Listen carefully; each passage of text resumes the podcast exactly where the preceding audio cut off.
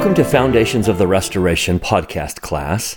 This is class number five called Gold, Clay, and Prophets. In this episode, we talk about the challenge that Heavenly Father has, who does everything as gold. God is the gold, but He relies upon human beings to carry out His work in the restoration. And there is the clay. It's that mixture of gold and clay that we need to understand.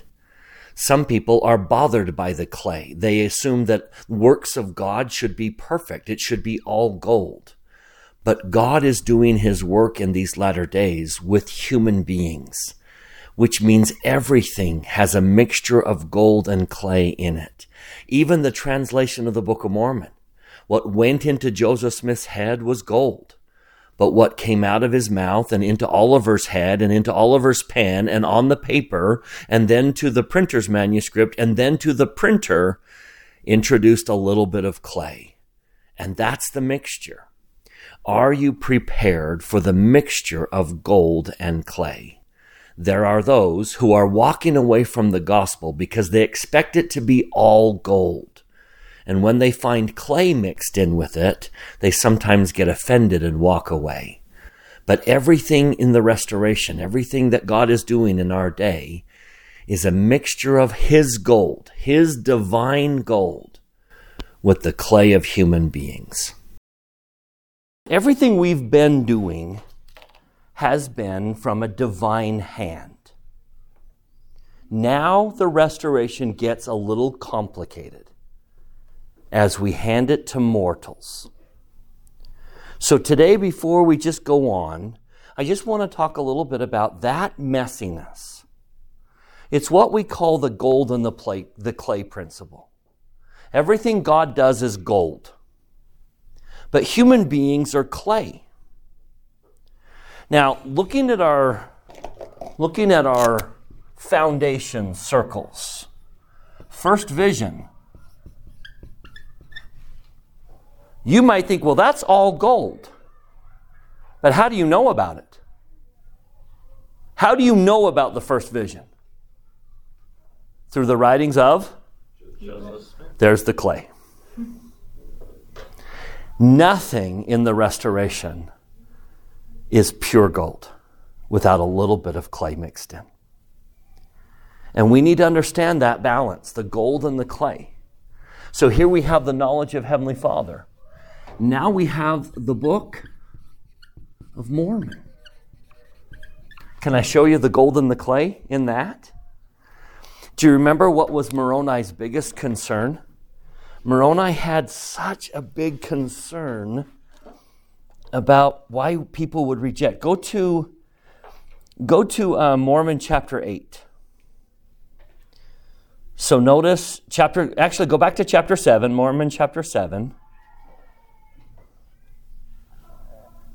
This is, Mormon, this is Mormon speaking, right?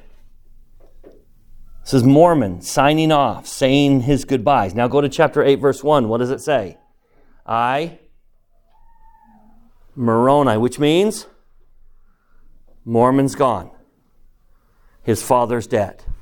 Now, Moroni is finishing up the record and he's saying, I'm worried that you guys are going to reject this. I'm worried that you guys in the latter days are going to reject this.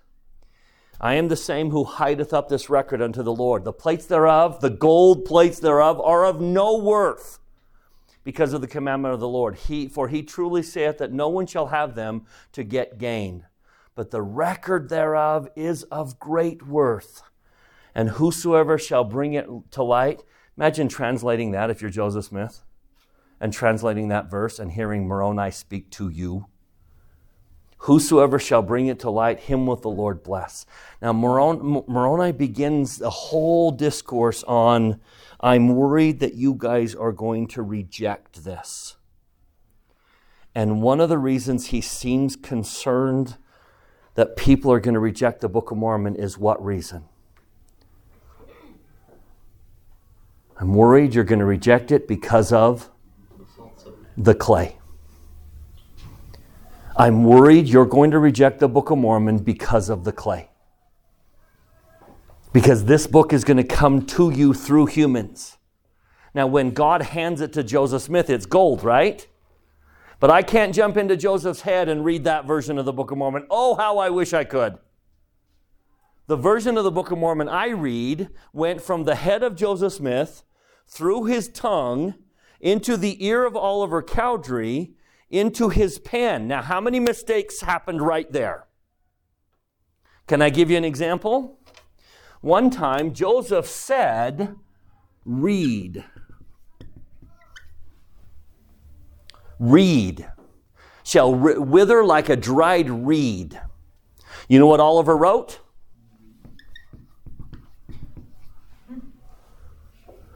So clearly, he's hearing incorrectly. Now, luckily, we change it back to read. But that's one form of the clay, what Oliver heard and what Oliver wrote down. And then how did we print it? So Oliver wrote it down. That's the original manuscript. And then how do we print it? Joseph learned from the loss of the 116 pages never to let those print those that manual out of his manuscript out of his hands, right? So what do they do? Oliver makes another copy, the printer's manuscript. So first of all, Joseph said, Oliver heard, Oliver wrote, and then Oliver wrote. What's fascinating is the errors in the original manuscript are errors of hearing. The errors in the printer's manuscript script are errors of seeing and writing.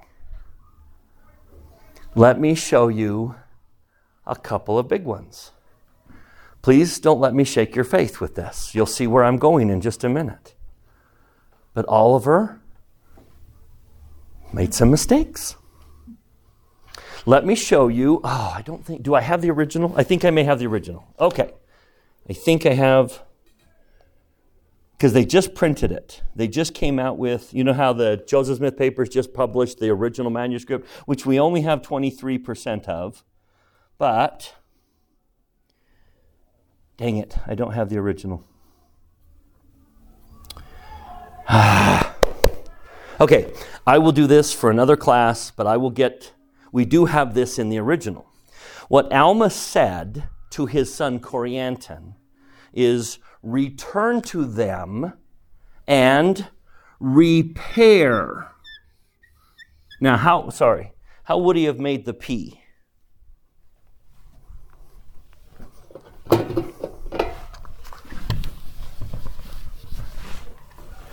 So Joseph says, Return unto them and repair the wrong you've made. Corianton, you sinner, you made some mistakes. It's caused the work some progress, some pain. You go back and repair. Now, how would Oliver have written repair? Big, tall P, right? Repair. Now, somehow, somewhere, Oliver spilled ink. He spilled a little ink. So that when he made the printer's manuscript, repair became retain. He saw the crossed P, and his eye said, What is that word? Retain. And so, what he wrote in the printer's manuscript is you need to return and retain the wrong that you've done. What? That's not doctrinally correct. You don't return and retain.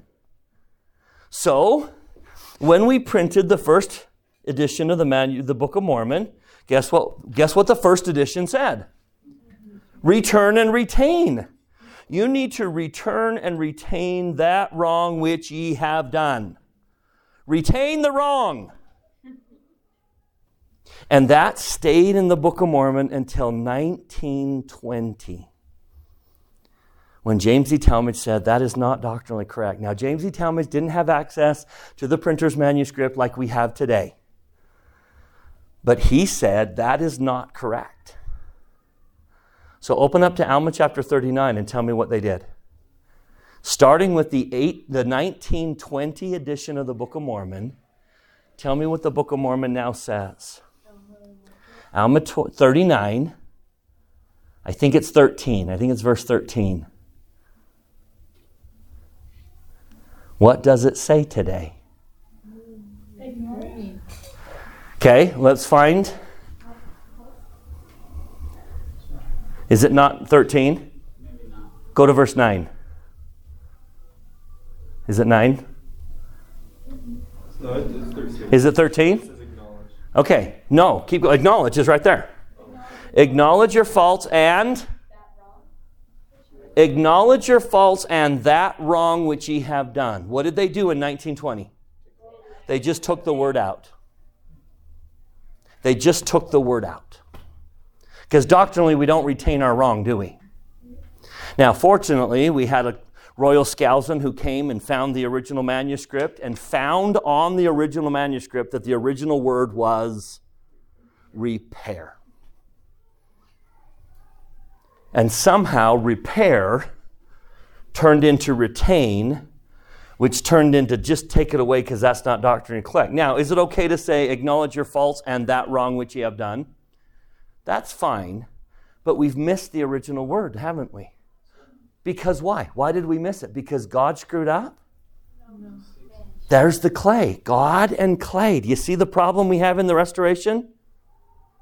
God and clay. Can I show you another one? Let me show you another one that just irks. I love Oliver. I can't wait to meet Oliver. I can't wait to throw my arms around Oliver and say, I love you. I can't imagine sitting and hearing Joseph dictate the Book of Mormon. If I could trade places with almost anyone in history, it would be Oliver Cowdery. To sit there and hear him translate. But Oliver,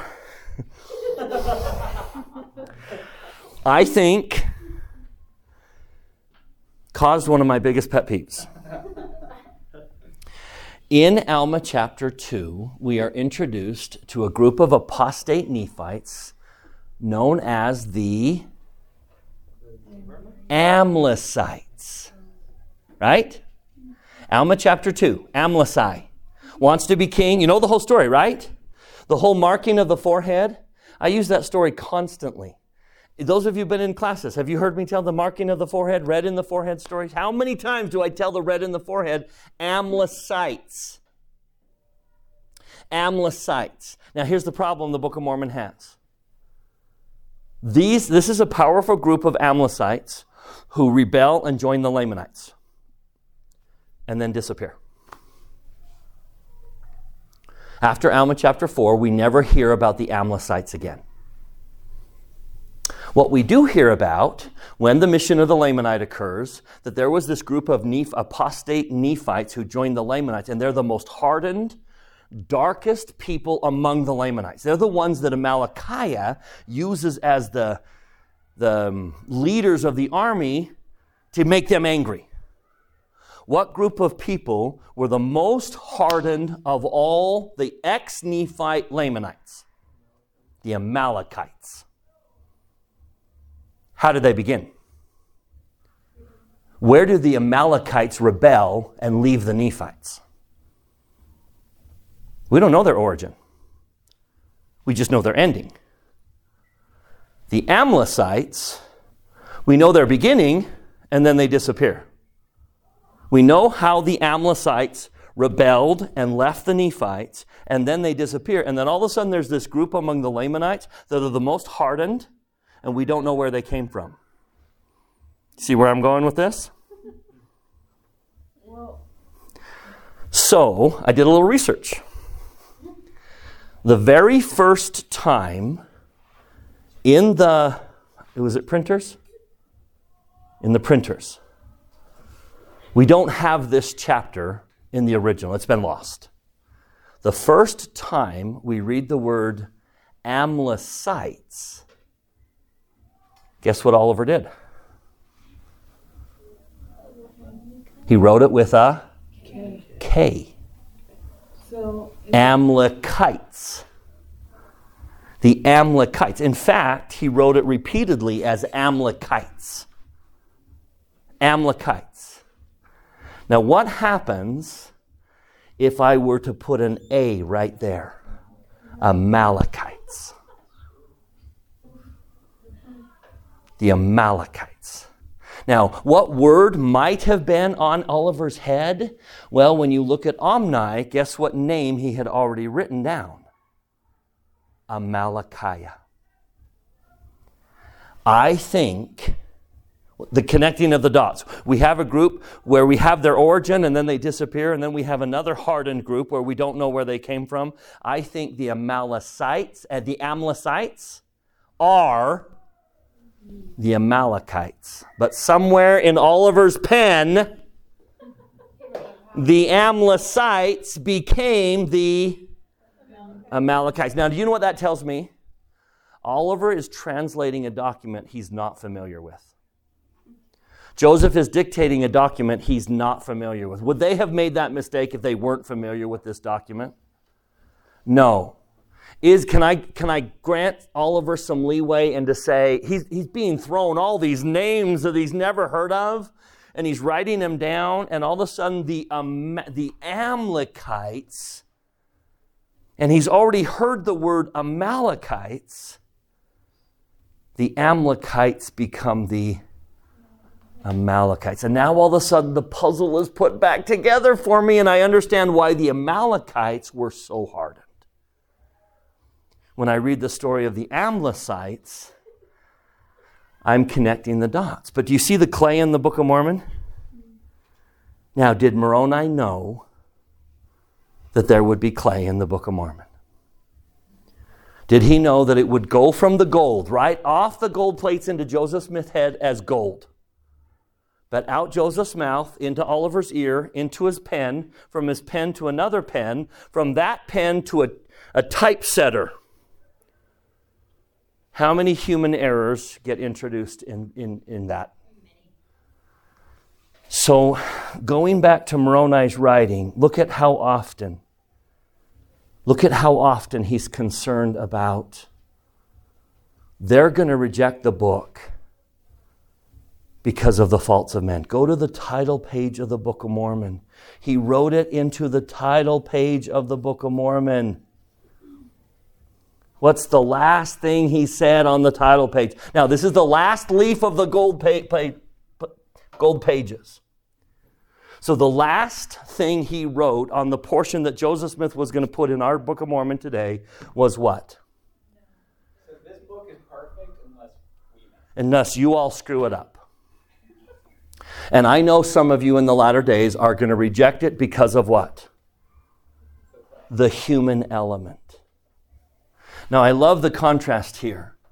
If there are faults, they are the mistakes of men. Wherefore, condemn not the things of God. There's the gold, and there's the clay. Now, the big challenge of the restoration is that God can't do this work alone, can He? and he has to involve human beings. But the moment he involves human beings, what happens to the restoration? The, it's messy. It's messy. Because humans are messy. And I guarantee if I were to grab 100 people who have left the church, probably 99 of them, if not all 100, would say the reason they left the church was what portion of the golden clay? The clay. They left the church over the clay. And it's probably a misunderstanding of the clay, even. But do you see the challenge of the restoration? So here we have first vision, Book of Mormon, priesthood. And the further we go down that line, what's, what's going to begin to happen? The further we go down, the more humans get involved. And the more don't condemn the things of God because of mistakes of men. Moroni had it right on. Moroni saw our day so perfectly and said, I know why people are going to leave the church. I know why you're going to reject the restoration. It's because of mistakes of men. Now, watch how our Doctrine and Covenants begins. The Lord says, I embrace that. God says, I embrace the messiness of the humans. Go to section one, Doctrine and Covenants, section one. Watch how he begins now, this isn't, this one didn't come first, right? Section one came a year and a half later when they're having a little convention as to whether or not we should print the revelations. And the answer was yes, we should print them and we should put this one as the first section. Notice verse 6. What does he call section 1 in verse 6? His preface. He calls it his preface. Now, notice the whole. Let's go to verse 24. And tell me if God doesn't embrace the messiness of human beings. From the very beginning, what does he say? Liam, read it for us. Behold, I am God and have spoken it. These commandments are of me and were given unto my servants in their weakness, after the manner of their language, that they might come to understand. So, what's he saying? I'm embracing the messiness, guys. I need you to embrace the messiness. I'm embracing the messiness of human beings. I am giving this restoration to humans, and it's going to be filled with clay now.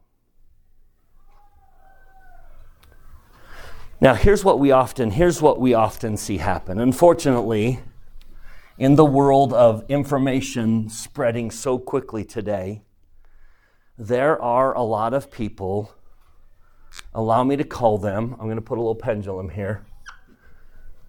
The innocent, no, how do I say this? The innocent optimists. The innocent optimist. These people see the ideal that the church is perfect, that everything a prophet does is perfect, that prophets don't make mistake, there's no mistakes in the scriptures, that church history is full of just perfectness. I know a lot of these people. I love them to death, but they are heading for a crisis. Do you see the crisis that's coming? The crisis is the messiness of the clay that God embraced, but they assume everything's gold. They assume everything is gold. Can I give you an example? I have a Come Follow Me podcast uh, two years ago when we were doing Doctrine and Covenants. We did a podcast on section 111, which is one of my favorite sections. Um, right after section 110 is the section 109 is the dedication of the Kirtland Temple. 110, the Savior comes, Elijah, Elias. 111, they're heavily in debt. Someone comes up to Joseph Smith and says, I know where we can get some gold. I know there's a house in Salem where there's gold deposited in the basement. If you take me to Salem, I'll tell you which house it is. We can buy it and then we can have the gold in the basement. Now, not a far fetched idea that there's gold in the basement in a Salem house. I, I totally buy that. How many of you think, though, that that's the way the Lord's going to get the church out of debt? Is that the Lord's plan? a large deposit of gold in a basement in Salem, Massachusetts? But verse 1 of, or tell me where section 111 was given. Salem, Massachusetts, which means Joseph went. Now, one thing I love, verse 1, one of my favorite verses is section 111, verse 1, where the Lord says, I am not displeased with you coming this way, notwithstanding your folly. Meaning, what was the Lord saying? Joseph, this is a dumb idea.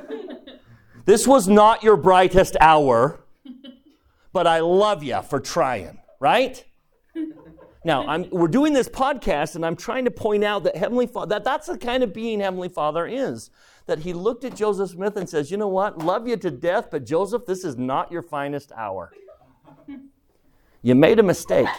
And guess what happened? Can you guess the comments that we got on our podcast? How dare you?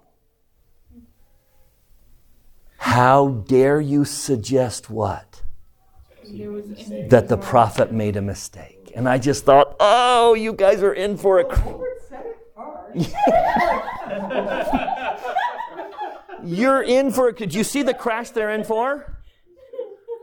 Now, I love them to death, but they're in for a crash, aren't they? Because what's the other side of this pendulum? The other side of this is the real. And the real is the clay. The real is that this gospel, this restoration, is being carried on by mortals who make mistakes. And the Lord allows that. I would love, I would love the Lord to have said to Oliver, No, they're the Amlicites. Correct that. Why don't we correct it now? I don't know. I think out of respect to Oliver and Joseph, we just let it go because we can't prove that it's legit. Okay, what about like the The retain? retain? Oh, that one. See the spill. ink. That one, come on, we got to fix that one.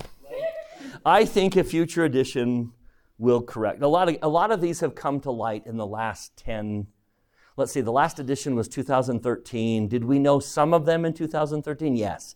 Did we know all of them? No. Thank goodness to Royal Skousen, who has really championed a lot of this, and the Joseph Smith papers. So maybe a future rendition of the Book of Mormon, I hope, will put re- repair back in. It's not. Like like And the fact and the fact that it's not there, guess what that does to me? The fact that it's not there, the fact that it doesn't say repair, reminds me of the clay. It confirms the clay, and I love that. That the Lord allowed clay even in the translation of the Book of Mormon.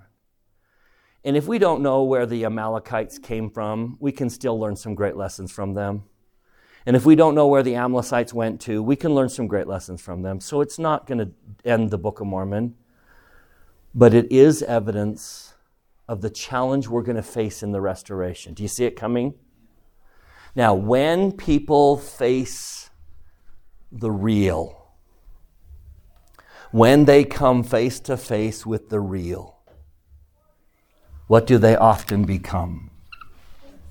The pessimists, the disillusioned.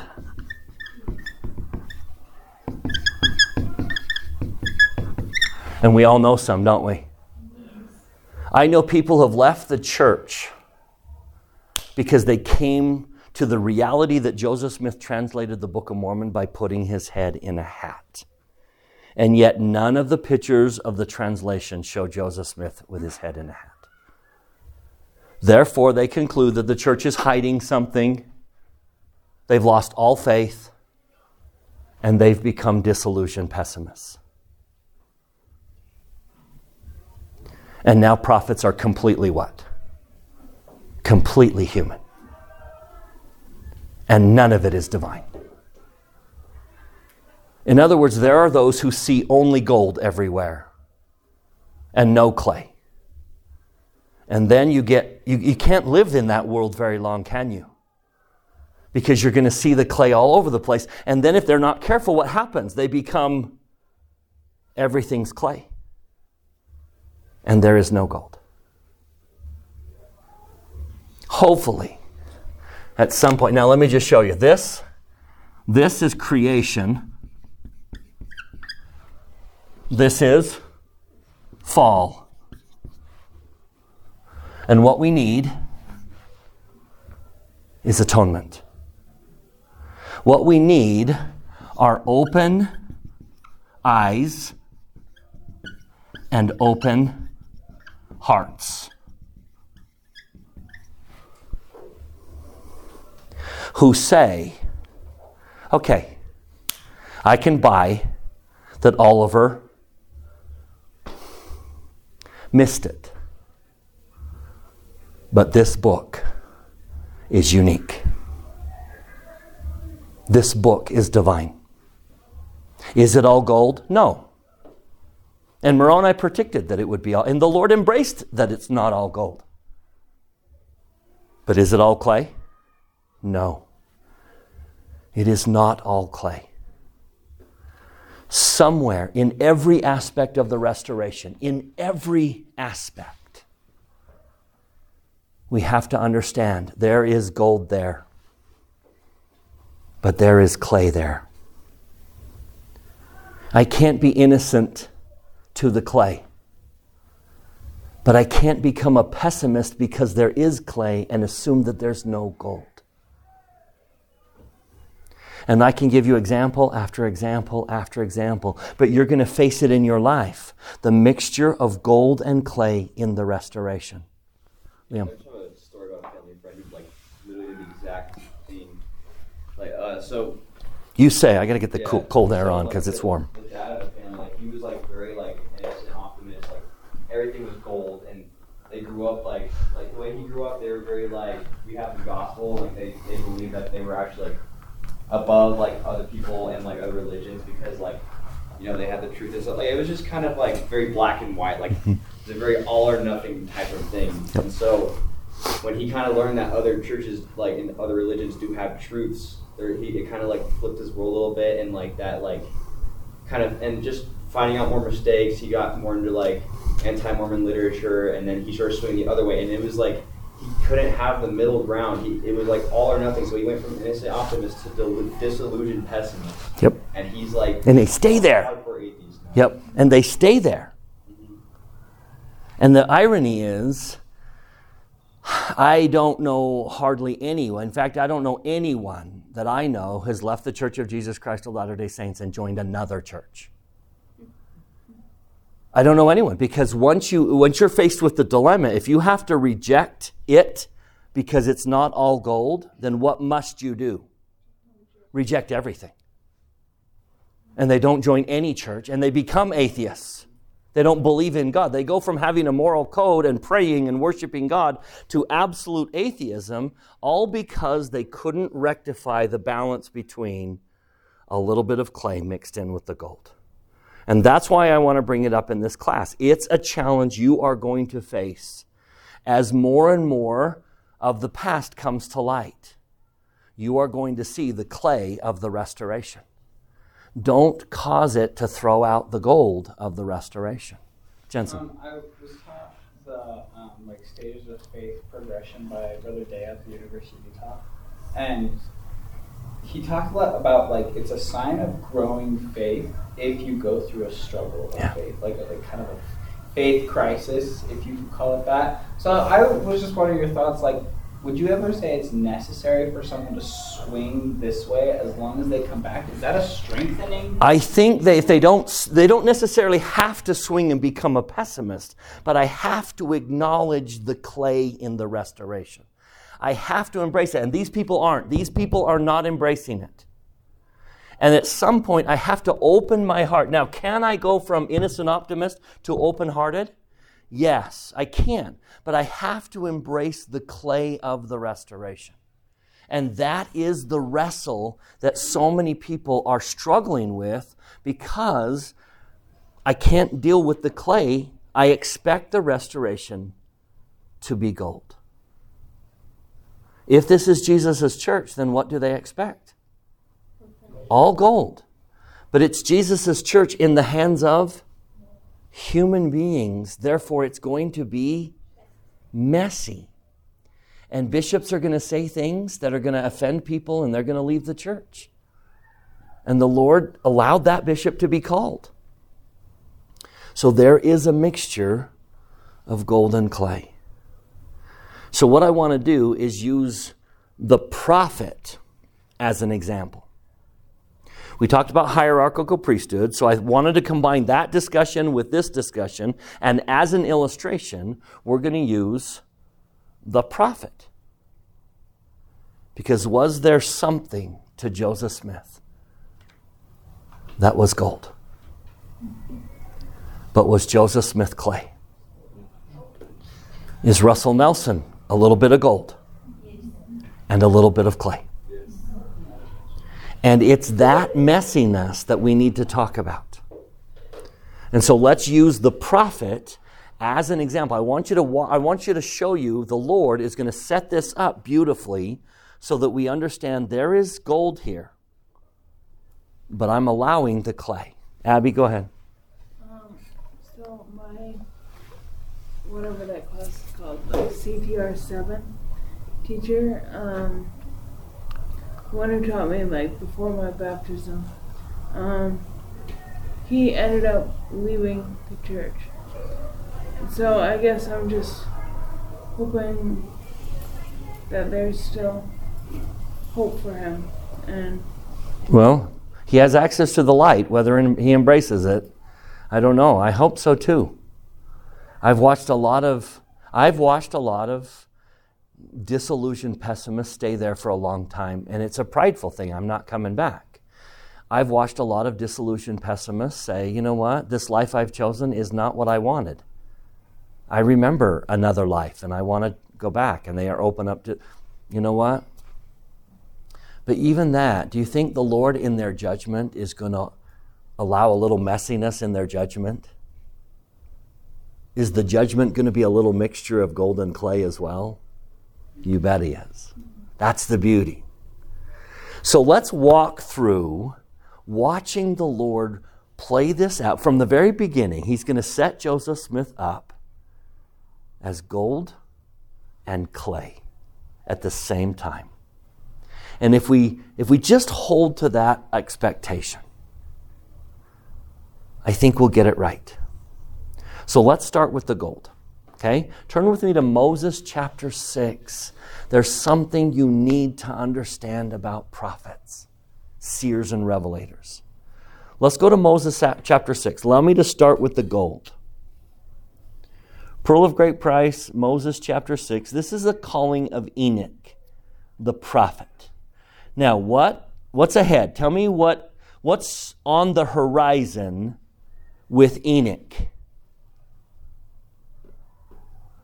Somehow we make this disconnect. I don't know why we make this disconnect, but what's what's on the horizon? What's right down the street and Enoch can see it?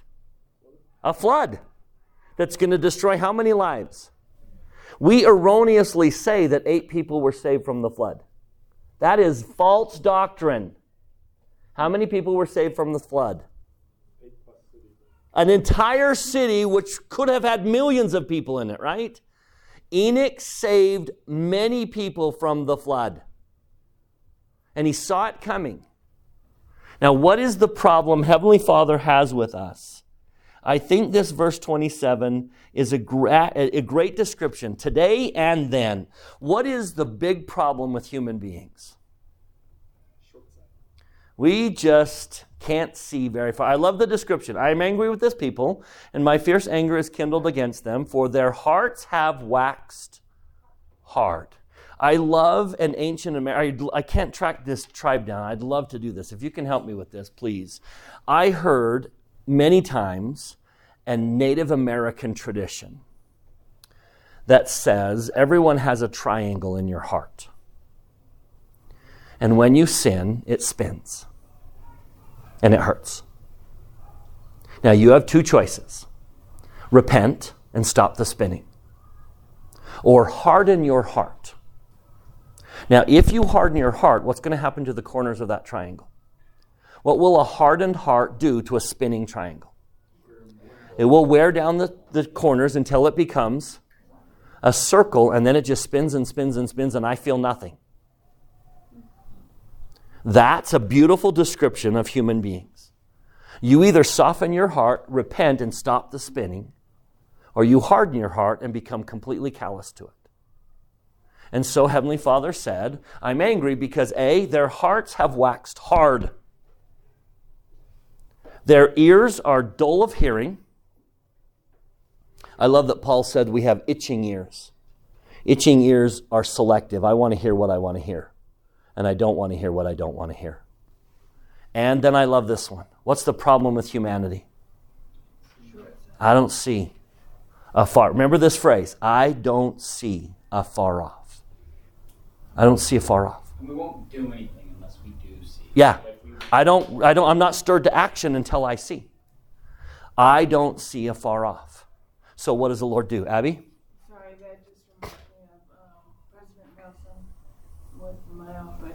Yeah, good one. So tell me what prophets do. So the Lord says to Enoch, Anoint thine eyes with clay and wash them.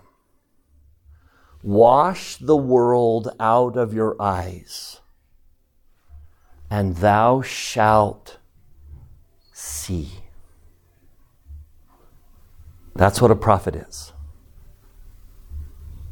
Wash your eyes, and you'll see. Now tell me what prophets see. Tell me what prophets see. I, if, if you've got your scriptures out, you've got to make a connection. Do you see these? You got to connect those two verses.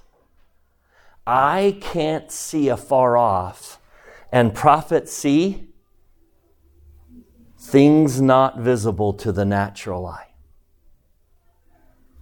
There's the gold. Now, he can be a mortal person. He can go yell at his wife and lose the spirit. But his job is to see. I saw.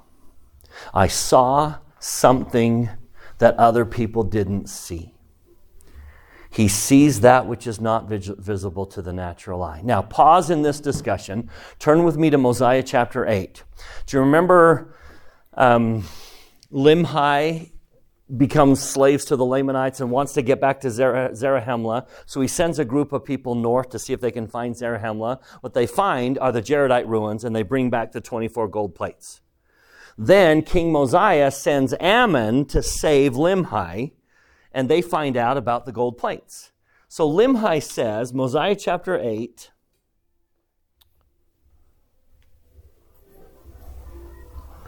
Mosiah chapter 8, Limhi asks Ammon, Is there anyone that can translate? I really like to know what happened to these people that we discovered. He says, O king, oh, I can assuredly tell thee, O king, of a man that can translate the records, for he has wherewith he can look and translate all records that are of ancient date. What would King Mosiah have? He had a Urim and Thummim. And he can look and he can see. And whoever has them is called a seer. A seer.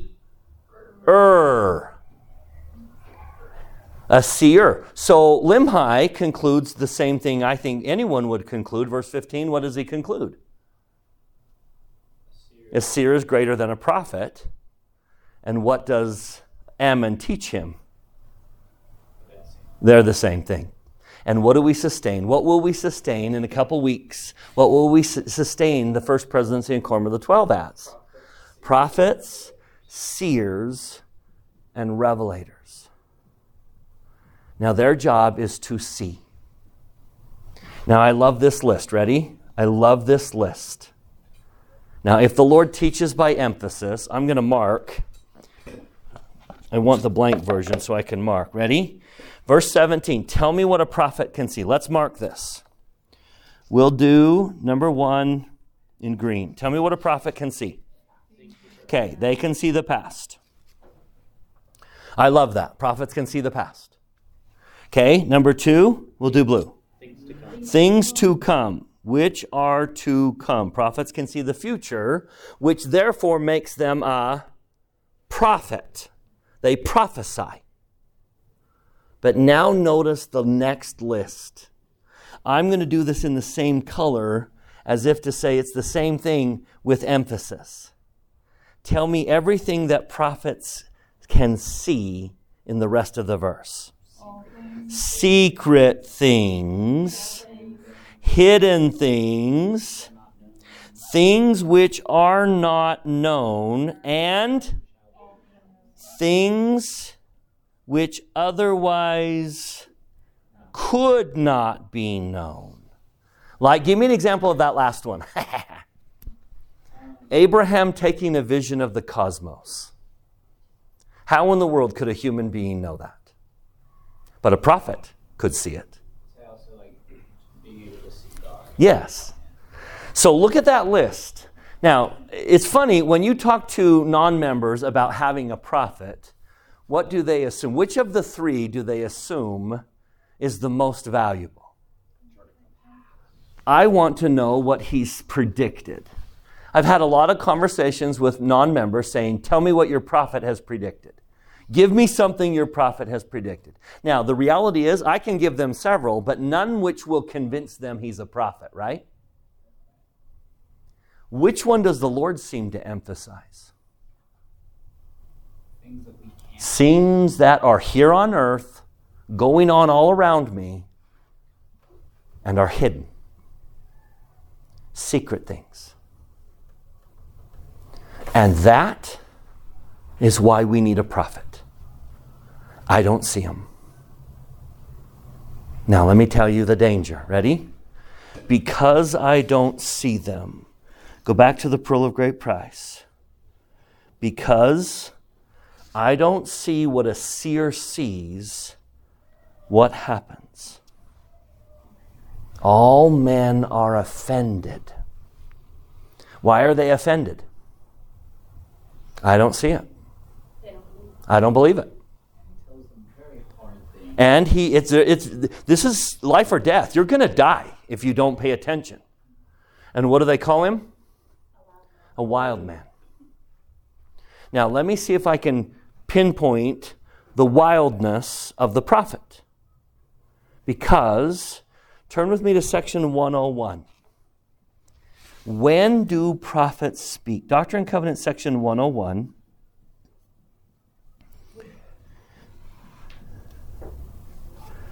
Now, let me come back to my point here. We will do this in a couple weeks. So, in a, in a couple weeks, you're going to connect this discussion to another discussion. I'm going to save it for that other discussion. I'm going to show you Joseph building up to the Jackson County being kicked out of their land. I'm going to show you exactly Joseph's seeing and warning.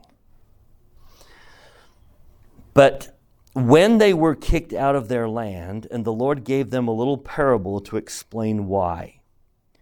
Notice what he says I will show unto you a parable that you may know my will concerning the redemption of Zion. I sent you into this land to plant, to set watchmen. That's plural, right? To set watchmen round about the plants.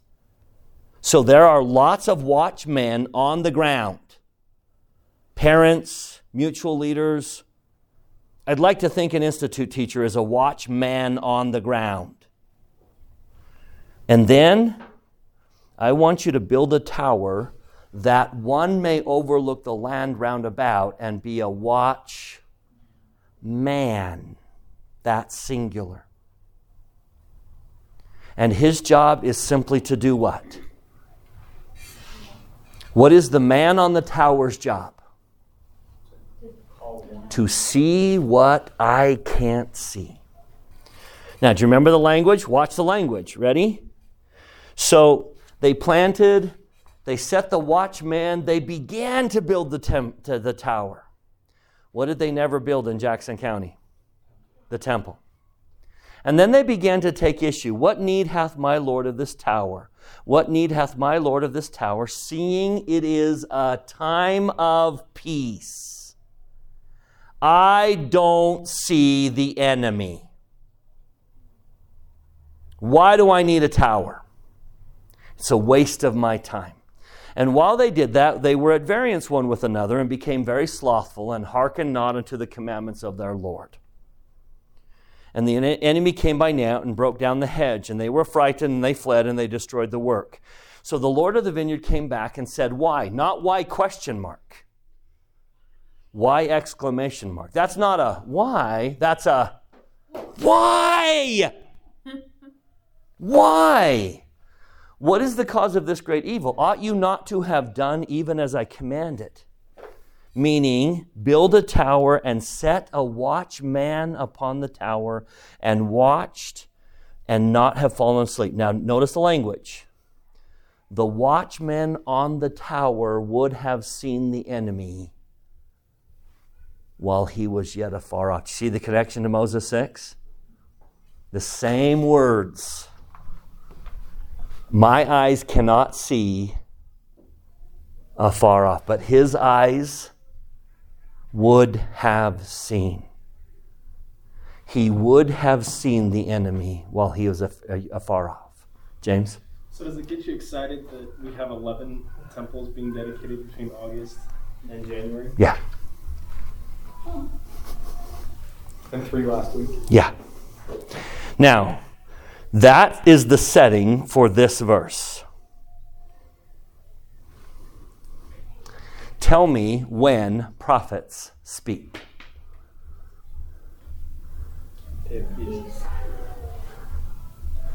They do not speak in the day of trouble. That's where they're wild. Prophets speak in the day of peace. If you don't listen in the day of peace, then what?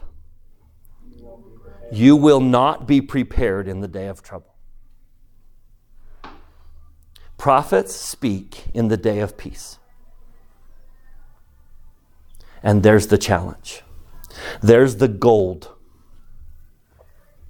Prophets speak when you don't see the danger. Let me give you a couple of examples. Um, how many days, how much rain was falling when Noah said, Get in the boat and lock the door? No rain. Now, where is this boat? Is it docked at the, the shore? No. It's in the middle of the land. And Noah says, Get on the boat and lock the door. And how much rain is there? None. None. Do you see the test? Would you have gotten on a boat, docked in the middle of the land, with no sign of rain?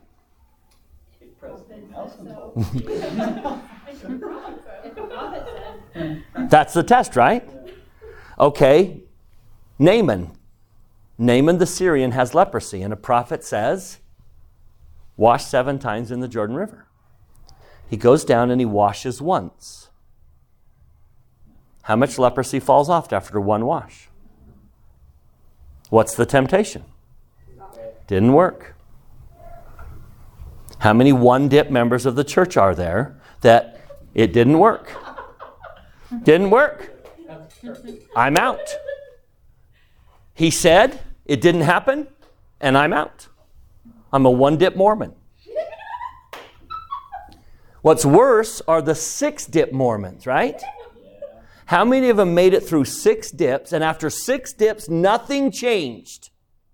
And so they get out of the river. When does the leprosy fall? Only after seven dips. There's the, pro- there's the day of peace, day of trouble. All right, let me show you one more. Turn with me to Mosiah, or to Helaman chapter 13. Samuel the Lamanite, standing on the wall, gave a fascinating little prophecy. He said in verse 20,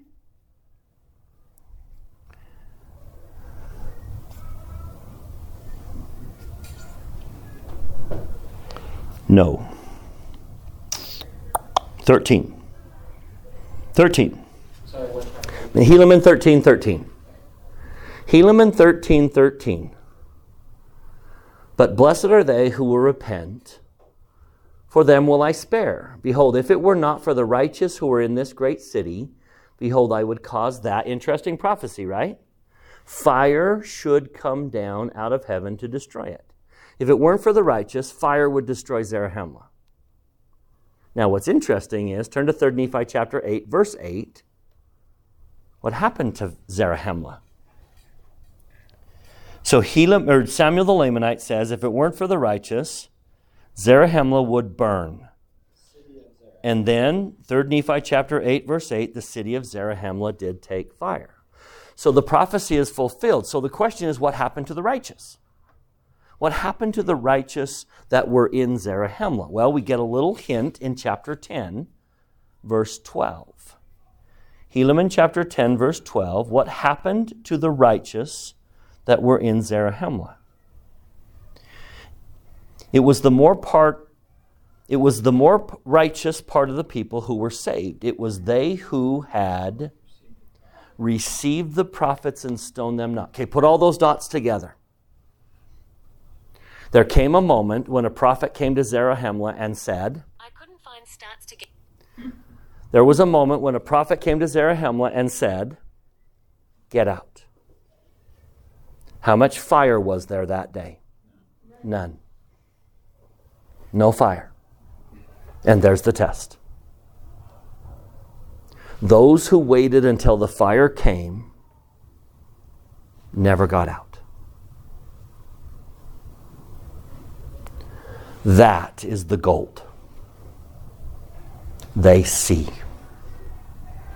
They see. And they speak. And the test is Will you listen in the day of peace? Or wait until your own eyes see it and burn in the fire?